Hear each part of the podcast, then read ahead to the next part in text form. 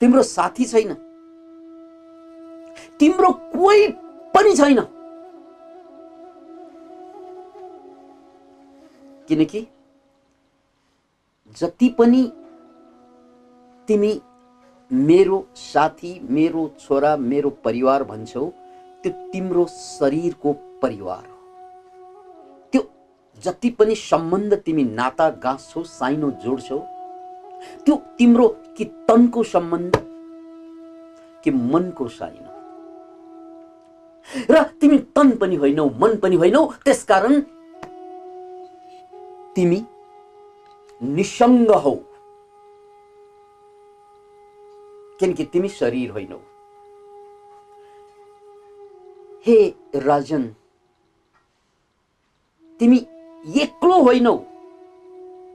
तिमी बाहेक यहाँ केही पनि छैन। अत्र नाना नास्ति किञ्चन कोही पनि छैन केही पनि छैन सबै तिमी तिमी तिमी तिमी। जसरी विज्ञानले सबै ऊर्जा ऊर्जा ऊर्जा ऊर्जा ऊर्जा ऊर्जा सबैमा ऊर्जा मात्रै देख्छ। आध्यात्ममा सबैमा एउटै आत्मा। आकाशलाई पूर्वमा हेरे पनि आकाश हुन्छ पश्चिममा हेरे पनि आकाश हुन्छ उत्तरमा हेरे पनि आकाश हुन्छ दक्षिणमा हेरे पनि आकाश हुन्छ। जहाँसम्म आँखा पुग्छ त्यहाँसम्म आकाश हुन्छ जहाँ पुग्दैन त्यहाँ पनि आकाशै हुन्छ। तिमी त्यही आकाश हो। तिमी बाहेक छ नै के र त्यसकारण तिमी निसङ्ग हौ। हौ त तिमी अनन्त महासागर। अब ग्लासबाट पानी उभाएपछि एउटा भ्रम पैदा हुन्छ। ए म त यति मात्र रहेछु।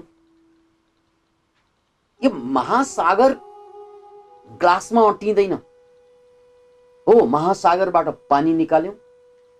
यो महासागर नै हो। तर यो सानो महासागर किन भइदियो भन्ने त्यहाँ ग्लासको घेरा छ। यही घेराको नाम म बाउ हुँ यो ग्लास म छोरा हुँ यो ग्लास म लोग्नी हुँ यो ग्लास हो। म स्वास्नी हुँ यो ग्लास हो। म भाइ हुँ म दाई हुँ म नेवार हुँ म गुरुङ हुँ म मगर हुँ। म नेपाली हुँ म भारतीय हुँ म हिन्दू हुँ म बौद्ध हुँ म केटी हुँ म केटा हुँ यो जम्मै ग्लासको नाउँ हो क्या? गिलासको। तिम्रो नाउँ होइन यो। ग्लासको नाउँ हो जुन ग्लासले तिमीलाई अनन्त महासागरलाई यति सानो भाँडोमा कैद गरिदिएछ हेर्नुहोस् त। यदि यो ग्लासलाई छोडिदिनु भयो भने तिमी पुनः महासागर नै बन्छौ। त्यही कुरा सन्त कवीरले यसरी व्याख्या गरे बुन्द समानी समुद्र।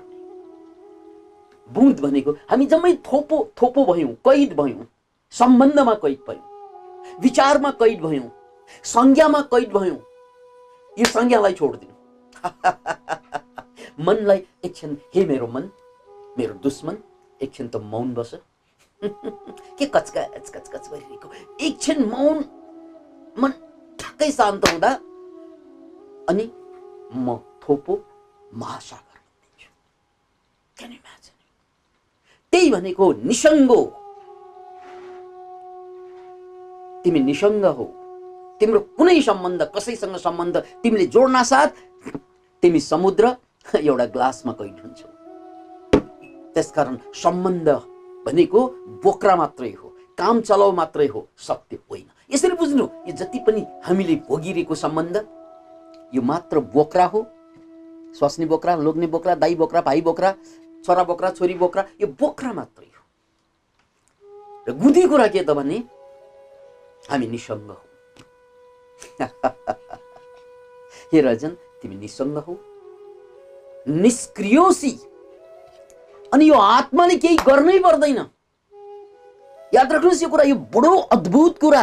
आत्माले केही गर्दै गर्दैन गर्नै पर्दैन। उनको उपस्थितिमा सबै घट्ने हो। अहिले हामी पैसा खोज्छौँ। जब आत्मबोध हुन्छ पैसाले तपाईँलाई खोज्ने अहिले हामी प्रेम प्रेम माया दे दे प्यार दे प्यार दे भनेर खोज्छौँ। त्यो बेला प्यारले तपाईँलाई खोज्ने हो। किनकि आत्मा निष्क्रिय हो। अहिले तपाईँले इज्जत खोज्नुहुन्छ सम्मान खोज्नुहुन्छ। खोजेर पनि पाइँदैन। धोका खाइन्छ। त्यो बेला जब तपाईँले आत्माको रूपमा आफूलाई चिन्नुहुन्छ त्यो बेला सम्मानले तपाईँलाई खोज्ने हो। यसैलाई लाउट्सुको भाषामा ऊ वै ऊ चाइनिज भाषामा ऊ वै ऊ।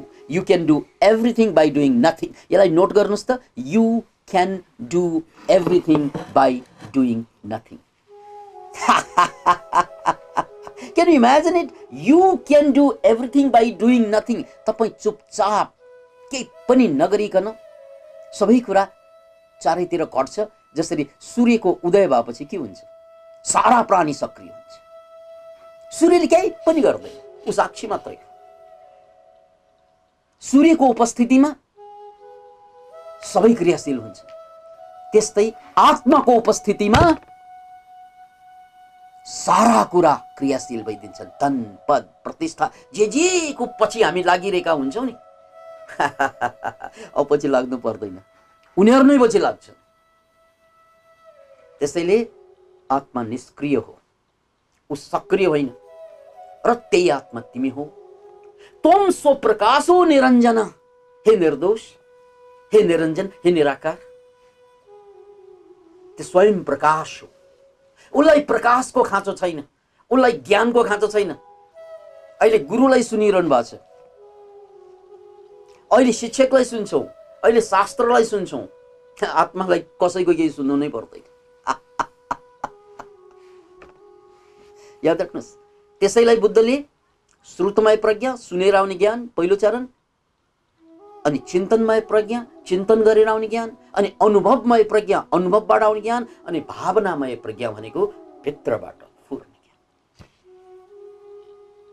त्यसैले अहिलेसम्म हामीले जति पनि गुरुहरूलाई सुन्छौँ जति पनि शास्त्रलाई पढ्छौँ सत्सङ्ग गर्छौँ त्यो केही चिजको कुनै आवश्यकतै पर्दैन।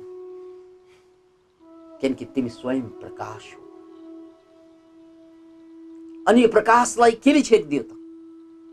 केले छेकिदियो त? बुद्धि विचार तर्क गणित र मनको कचकच।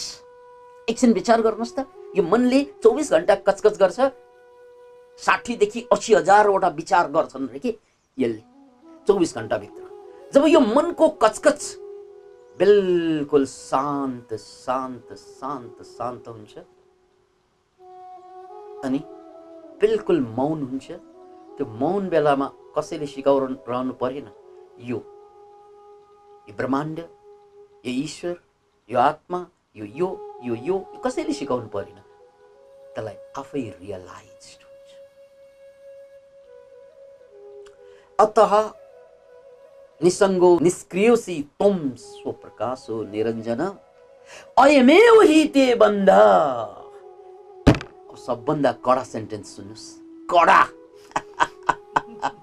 अयमेव हि ते बन्ध समाधिम अनुतिष्ठसी। हे राजन तिम्रो आजसम्मको बन्धन यानि हामी सबैको आजको मितिसम्मको बन्धन के हो भने हामी अझै खोज्छौँ क्या? समाधिम अनुतिष्ठसी भनेको अझै हामी मुक्ति खोजिरहेका छौँ अझै हामी धन खोजिरहेका छौँ अझै हामी पद खोजिरहेका छौँ अझै हामी माया खोजिरहेका छौँ अझै हामी सम्मान खोजिरहेका छौँ अझै हामी गुणगान खोजिरहेका छौँ। यो जुन खोज हो त्यो खोज नै महाराज तिम्रो बन्धन हो। तिमी अझै खोजिरहेका छौ। खोज्ने भनेको त त्यो चिज खोजिन्छ जुन चिज हराएको हुन्छ। अनि जुन चिज हराएकै छैन त्यसलाई खोज्नु गयो भने जति खोज्यो त्यो चिजबाट टाढा हुन्छ। जस्तै उदाहरणको लागि तपाईँ अहिले घरमा हुनुहुन्छ। भ्रम पर्यो तपाईँलाई। म घरमा छैन भन्ने। अनि त्यसपछि घर खोज्न हिँड्नु भयो भने के हुन्छ? घरमा बसेको मान्छे यदि घर खोज्न हिँड्यो भने जति हिँड्छ त्यति ऊ घरबाट टाढा पुग्छ। राइट जति जति खोजिन्छ त्यति त्यति सत्यबाट हामी टाढा हुन्छ। त्यसकारण महाराज आजसम्मको अनुष्ठान यो यज्ञ यो साधना यो दान दक्षिणा यो प्यास जति पनि बोकेर बसेका छौ तिमीले यिनै त बाधा हुन्। यो खोज मात्रै तिम्रो बाधा। किनकि त्यो खोजले तिमीलाई बन्धनमा पार्थ्यो खोज्ने होइन के महाराज? जाग्ने हो। सायद प्रश्न उठ्दो होला। सर कसरी जाग्ने? हो यो कसरी जाग्ने भन्ने प्रश्न नै त बाधा हो। अयमेव हिते बन्द। तपाईँ कसरी कसरी कसरी भन्नुभयो भने मन फेरि क्रियाशील भयो। मनको क्रियाशीलता नै आत्माबाट विलग हुनु। त्यसैले कसरी पनि छोड्दै चुपचाप शान्त बस। शरीर शान्त मन शान्त जब चुपचाप शान्त बसिन्छ, मनमा कुनै पनि खोज पनि हुँदैन। कुनै पनि खोज पनि हुँदैन। कुनै पनि खोज्दैन न धन, न पद, न प्रतिष्ठा, न जीवन, न मृत्यु। केही पनि खोज्दैन मनले। किनकि मनको चञ्चलता भनेकै मन किन चञ्चल हुन्छ? किन चञ्चल हुन्छ मन भन्नुहोस् त? किन चञ्चल हुन्छ? छातीमा हात राखेर सोच्नुहोस् त। मेरो मन हे मन तिमी किन चञ्चल हुन्छौ? किनकि यसले खोजिरहेको छ क्या। यदि खोजलाई झिक्दिने भए मन चञ्चल हुन्छ? जस्तै तपाईँ घरमा बसिरहनु भएको छ। ऊ त्यहाँ बारीमा जानु पर्यो। बारी खोज भयो। अनि बल्ल गएर शरीर बारीतिर लम्कन्छ। ऊ त्यहाँ पँधेरोमा जानु पर्यो पानी लिन जानु पर्यो अनि शरीर सक्रिय हुन्छ। ऊ त्यहाँ साइनो सोल्टी आएर बसेछ मलाई भेट्न। अनि त्यसपछि शरीर चञ्चल हुन्छ जानु खोज्छ। तर मलाई बारीमा जानु छैन मलाई टोयलेटमा जानु छैन मलाई किचनमा जानु छैन मलाई कहीँ जानु छैन लजा हो त्यो बेला शरीर के हुन्छ? एकचोटि विचार गर्नुहोस् त। मलाई चिया पिउनु छ त्यो पनि छैन। चिया पिउनु छ भने किचनमा जान्छ। टोयलेट जानु छ भने टोयलेटमा जान्छ। तर मलाई कहीँ जानु छैन लजा एउटा उदाहरण। मलाई कहीँ जानु छैन। हो जब कहीँ गइँदैन शरीर स्वत स्थिर कहीँ गइँदैन। कुनै इच्छै नै छैन अब। कुनै डिजायर नै छैन अब। अब के हुन्छ? शरीर टक्क अडिन्छ राइट शरीर त यता जान्छ उता जान्छ किनकि त्यहाँ डिजायर छ यो उदाहरण शरीरको हो यो उदाहरण मात्र हो। अब यहाँ भन्न खोजेको कुरा त मनको हो। मनलाई पनि सबै डिजायरबाट मुक्त गराइदिनुहोस् त। अब मलाई केही पाउनु छैन। अब मलाई कहीँ पुग्नु छैन। अब मलाई केही हुनु छैन। याद राख्नुहोस् मलाई अब केही हुनु छैन। मलाई ठुलो मान्छे बन्नु छैन मलाई धनी बन्नु छैन मलाई महान बन्नु छैन मलाई मायालु बन्नु छैन केही बन्नु छैन मलाई। मलाई केही पाउनु छैन धन पाउनु छैन पद पाउनु छैन प्रतिष्ठा पाउनु छैन। हेर्नुहोस् है केही हुनु छैन केही पाउनु छैन अब मलाई केही जान्नु पनि छैन। छैन केही पनि छैन। अब के हुन्छ? त्यही भनेको हो। अयमेव हिते बन्द। तिम्रो यही बन्धन हो महाराज कि तिमी अझै केही हुन खोजिरहेका छौ? अहिले बन्धनमा छौ मुक्त हुन खोजिरहेका छौ?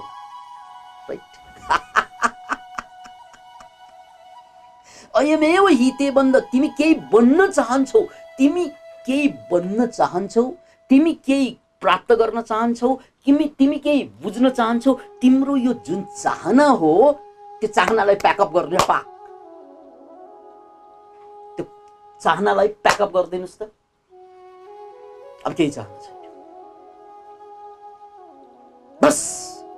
ब्याङ यहाँबाट एनलाइटनमेन्ट सुरु हुन्छ। यहाँबाट ट्रान्सफर्मेसन सुरु हुन्छ। राजा जनक बिम्जे जस्तो हुन्छ। हो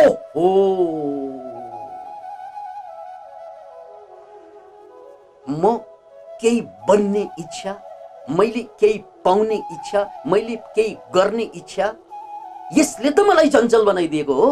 यो मनलाई चञ्चल बनाइदिएको त्यसैले होइन र। त्यसैले त मनलाई पीडा दिएको होइन र। त्यसैले मनलाई डर दर्द दिएको होइन र। अब मलाई केही पनि चाहिँदैन। केही पनि खोज्दिनँ केही पनि हुनु छैन। अयमेव हिते बन्द तिम्रो बन्धन यति मात्रै छ महाराज तिमी अझै केही हुन खोजिरहेका छौ क्या? कसैलाई ज्ञानी हुनु छ कसैलाई धनी हुनु छ राइट यो खोज। अरे यार खोज भनेको त हराएको कुराको खोज्ने हो। हराएकै छैन केही कुरा। किन? आत्मा हराएकै छैन किन खोज्ने त्यसलाई त्यो दाई भाइ छोरा छोरी लोग्ने स्वास्ने हराउन सक्छ खोज्नुपर्छ। तर आत्मा हराएकै छैन। त्यसलाई खोज्ने होइन क्या। त्यो त यस्तो चिज हो जब सारा खोज बन्द हुन्छ त्यो जहाँ छ त्यही प्रकट हुन्छ। ठाउँको ठाउँ। अयमेव हि ते बन्द। हे महाराज तिम्रो बन्धन यही हो कि तिमी अझै खोज्दैछौ? मैले अघि पनि भने! त्यसपछि खोज बन्द भयो। जहाँ खोज बन्द हुन्छ त्यहाँ बोधको क्रान्ति हुन्छ। जहाँ खोज बन्द हुन्छ त्यहाँ बोधको क्रान्ति हुन्छ। त्यहाँ बोधको जागृति त्यसकारण हाम्रो बाधा हाम्रो बाधा हाम्रो बन्धन अयमेव हिते बन्धन के त? खोज। सो चुपचाप बस्नुहोस् जब मनले खोज्न थाल्छ "हुँ, मुसुक हाँस्नुहोस् "हुँ, यो मेरो मनको खेल हो। यसलाई जान दिनु। केही हुन थाल्छ। "हुँ, अझै मलाई केही हुन यसलाई धोका दिँदैछ। त्यसकारण यहाँबाट साधनाको नयाँ रूप सुरु हुन्छ। तपाईँ चुपचाप बस्नुहोस्। मन अझै शान्त हुँदैन किनकि बानी छ पुरानो। मन अझै शान्त हुँदैन किन बानी छ पुरानो। चुपचाप बस्नुहोस्। मनले के भन्छ है मुक्त हुनुपर्छ। ए विचार आयो फेरि मुक्त हुनुपर्छ अरे। म मुक्तै हुने किन हुनुपर्छ? ल जा? है जिन्दगीलाई धन्य पार्नुपर्छ। जिन्दगी जहिले पनि धन्य छ। विचार हो यो लजा है बर्बाद होला यसरी आत्मा कहिल्यै बर्बाद हुँदैन लजा घोक्रे ठ्याक लाउँदै पठाइदिनु यो विचारलाई। केही हुने विचार केही पाउने विचार केही गर्ने विचार केही मुक्त हुने विचार। चुपचाप बस्नुहोस् हरेक विचार जुन आउँछ केही हुने केही गर्ने केही पाउने घोक्रे ठ्याक ठ्याक लाउन सक्यो भने त्यो आफै जान्छ पनि। शब्द मात्रै प्रयोग गरेको घोक्रे ठ्याक। आफै जान्छ बस। अब केही खोजिरहेको हुँदैन। खोज्ने विचारलाई मैले समातिरहेको हुँदैन। खोज्ने विचार पाउने विचार गर्ने विचार हुने विचार नौ। अनि यति भन्दा भन्दै के चामल खोज्नु पर्दैन भात खोज्नु पर्दैन के नाना खोज्नु पर्दैन के छाना खोज्नु पर्दैन यो खोज्नुपर्छ किनकि यो बेसिक निड हो। तपाईँलाई चाहिने चिज भनेको घाँस बाँस कपास सहवास मात्रै हो अरू जम्मै बकवास हो भनेर मैले धेरै अगाडिदेखि भन्दै आएको। किनकि घाँस बाँस कपास उमेर पुगेपछिको सहवास भनेको स्वाभाविक क्रिया हो। त्यो निड हो। निड बाधा होइन। निडलाई त सर्च गर्नुपर्छ। तर विल डिजायर यो बन्ने यो हुने यहाँ पाउने यहाँ पुग्ने नो पुग्नु कहीँ पनि पर्दैन। आकाशमा जति कुदे पनि पुग्ने कहीँ पनि होइन। पुगिन्छ। आकाशमा जिन्दगीभर कुद्नुहोस् आकाश सकिँदैन न पूर्वमा पुग्छ न पश्चिममा पुग्छ न उत्तरमा पुग्छ न दक्षिणमा पुग्छ। हो धरतीमा मात्रै कुद्यो भने धेरै कुद्यो भने कि पूर्व कि पश्चिम कि उत्तर कि दक्षिण पुग्छ धरतीमा तर आकाश त अनन्त छ। त्यहाँ कुद्दा कुद्दा कुद्दा जति कुदे पनि पुग्ने त कहीँ पनि होइन। त्यसकारण आकाशमा कुद्नु हुँदैन। मूर्खता हुन्छ। धरतीमा कुद्नुपर्छ उपलब्धि हुन्छ। आकाशमा कुद्यो भने उपलब्धि हुन्छ। आकाशमा त कुद्ने होइन। म जहाँ छु म तपाईँ जहाँ हुनुहुन्छ त्यही हो आकाशको सेन्टर। त्यहाँ जिन्दगीभर हिँडे पनि पुग्ने कहीँ पनि होइन नहिँडे पनि हराउने कहीँ पनि होइन। किनकि आकाश अनन्त छ। त्यस्तै चेतनाको जगतमा तपाईँले सारा कुरा जुन खोजिरहेको छ त्यो पाउँदाखेरि पनि तपाईँ दरिद्रै हुन्छ नपाउँदा पनि नपाउँदा पनि केही फरकै त्यसकारण मान्छेको दरिद्रता भनेको धन नहुनु होइन। अनन्त धन पाउने इच्छाले दरिद्र बनाउँछ मान्छेलाई। मान्छेको दरिद्रता भनेको महान नबन्नु होइन, महान बन्ने इच्छाले उसलाई दरिद्र बनाइदिन्छ। मान्छेको दरिद्रता भनेको उसले इज़्ज़त, सम्मान नपाउनु होइन, माया, प्यार नपाउनु होइन, पाउने इच्छाले उसलाई दरिद्र बनाइदिन्छ। त्यसकारण इच्छा गरे कि दरिद्र, तुम सम्राट पैदा हुए थे। मांगने लगे और भिखारी बन गए। याद रखना इस डायलॉगलाई तुम सम्राट पैदा हुए थे। मांगने लगे और भिखारी बन गए। मागे कि भिखारी। दे माग्नु। हेमन मेरो दुश्मन जिन्दगी भर त्यही। कटौरा त छैन हामीसँग तर खल्ती र गुजी लिएर हिँडेको होइन माग्दै। त्यसकारण माग्यो कि तिमी भिखारी बन्छौ? के माग्नुलाई ड्रप गर्न सकिन्छ? क्या जब जब माग्ने विचार आउँछ नि यो हुने त्यो हुने त्यो गर्ने यो विचार। फेरि विचार आउँछ। यो यो एउटा अलिकति ज्ञान पायो भने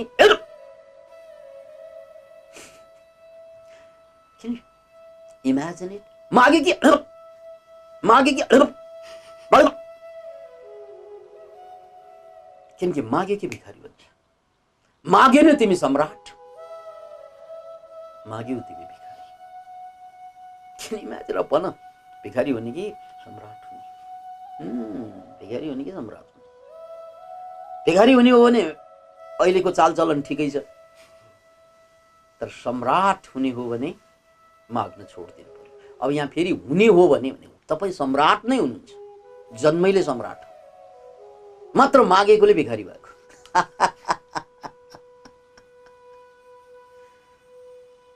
त्यसैले यो माग्ने मगन्ते मनलाई चिन्नु। यो माग्ने मगन्ते मनलाई चिन्नु। यसले मलाई जिन्दगीभर भिखारी छ। प्यार माग्यो, प्यारमा भिखारी भएँ। इज़्ज़त मागे, इज्जतमा भिखारी भएँ। पद मागे, पदमा भिखारी भएँ। खुसी मागे खुसीमा भिखारी Right? जहाँ जहाँ माग्छु म, त्यहाँबाट भिखारी सुरु हुन्छ। यो हो सम्राट। तर माग्न थाल्छ हात फैलाउँछु, भिखारी भन्छ त्यसकारण अब माग्ने विचार आयो कि यो विचार हो यो धोखा हो। माया महा ठगिनी हम जानी कवीरको यो वचनलाई सुन्नुहोस् माया महा ठगिनी हम जानी मैले बुझेँ यो माया हो यो। माया भनेको प्रेम होइन माया भनेको इल्युजन मैले बुझेँ यसले ठगेर बसेछ जिन्दगी ए यो हुने त्यो हुने त्यो हुने भन्छ त्यो यो हुने त्यो हुने भन्ने मोमेन्टमै ऊ भिखारी बनिसकेको हुन्छ। त्यसकारण महाराज अयमे वही ते बन्द। समाधिम अनुतिष्ठति। अझै तपाईँ खोज्दै हुनुहुन्छ महाराज? यही तपाईँको बन्धन हो। प्राय।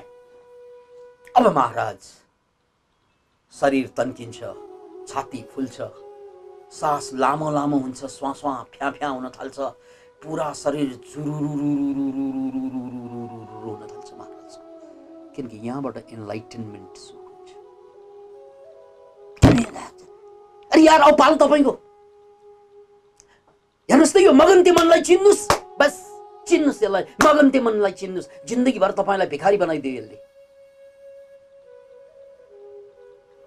र अझै भिखारी बनाउँदैछ केही हुने केही गर्ने केही पाउने आशा छ न त्यो आशा विचार हो त्यो विचारलाई नछुनुहोस् छोयो कि भस्म किनकि हौ भस्मासुरा मेरो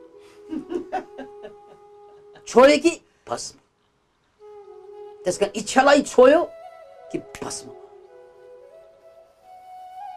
इच्छालाई छुने होइन इच्छा जाग्छ मुसुक्क हाँस्ने अब तैँले मलाई ठग्न सक्दैनस् हे मोहिनी तैँले मलाई ठग्न सक्दैनस् हे मोहिनी किनकि इच्छा त मोहिनी रूप हो बडा नटखट गरेर आउँछ बडा नखरा गरेर आउँछ इच्छा ए यो भइदियो भने जिन्दगी यस्तो बन्छ उस्तो बन्छ उस्तो बन्छ उस यति आश्वासन बोकेर आउँछ इच्छा तर हुने चाहिँ केही पनि होइन। त्यसले उल्टो आफूलाई भिखारी बनाएर जाने यसकारण राजा जनकले यो पोइन्टबाट यो सूत्रबाट अब सारा उनको माग सत्तरी वर्षको उमेरमा पहिलोचोटि माग बन्द भयो। त्योभन्दा अगाडि माग फरक फरक थियो। कहिले महान राजा बन्ने माग थियो होला। कहिले साह्रै सम्पन्न राज्य बनाउने माग थियो होला अनि बिस्तारै चाहिँ ज्ञानी बन्ने माग बन्यो बिस्तारै मुक्त बन्ने माग बढ्यो बिस्तारै आध्यात्मिक बन्ने माग बढ्यो मागै माग। अनि यो माग चाहे धन माग्नुहोस् भिखारी नै हो चाहे ज्ञान माग्नुहोस् भिखारी नै हो चाहे मुक्ति माग्नुहोस् भिखारी नै हो मागै त भिखारी बनाउने चिज हो। उसले नाम मात्रै बदल्छ होइन म त आध्यात्मिक मान्छे मलाई धन चाहिँदैन मुक्ति भए हुन्छ। हेर यार एउटाले धन दे दे धन दे धन दे अर्कोले प्यार दे प्यार दे अर्कोले मुक्ति दे मुक्ति दे मुक्ति दे मुक्ति दे। यो जम्मै यो मगन्ते मगन्तेका रूप मात्रै हो। कोही धनमा मगन्ते हुन्छ कोही पदमा मगन्ते हुन्छ कोही प्रतिष्ठामा मगन्ते हुन्छ कोही भविष्यमा मगन्ते हुन्छ। भविष्य मेरो भविष्य यस्तो हुन्छ उस्तो हुन्छ उस्तो हुन्छ यो भविष्य मागेर बसेको हुन्छ। कोही मुक्ति मागेर बसेको हुन्छ।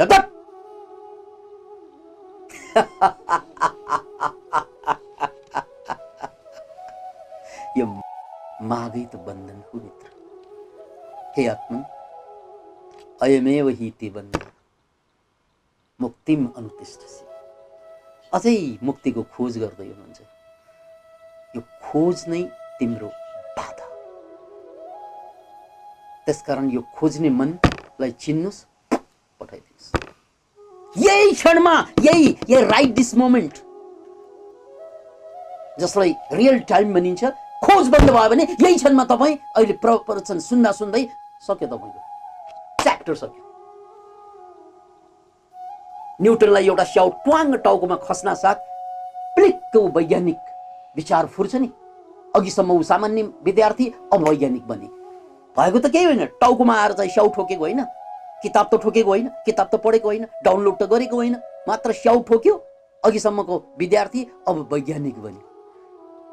द्याट इज ट्रान्सफर्मेसन त्यस्तै तपाईँको अहिले यो हेरिरहँदा पनि त तपाईँको इच्छा होला नि यो यो सुनेर म मुक्त हुन्छ कि म यो सुनेर ज्ञान प्राप्त हुन्छ नो! यो इच्छा बाधा यो desire is the problem Can you imagine it? If you understand this, अब कसैको इच्छा हुन्छ तेस्रो नेत्र खोल्ने रे। कसैको इच्छा हुन्छ कुण्डलिनी जगाउने रे!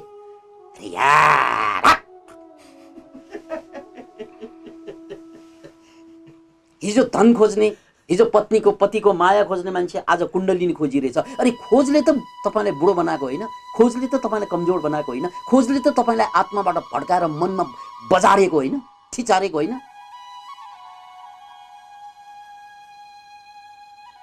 नौ खोज। केही पनि खोज छैन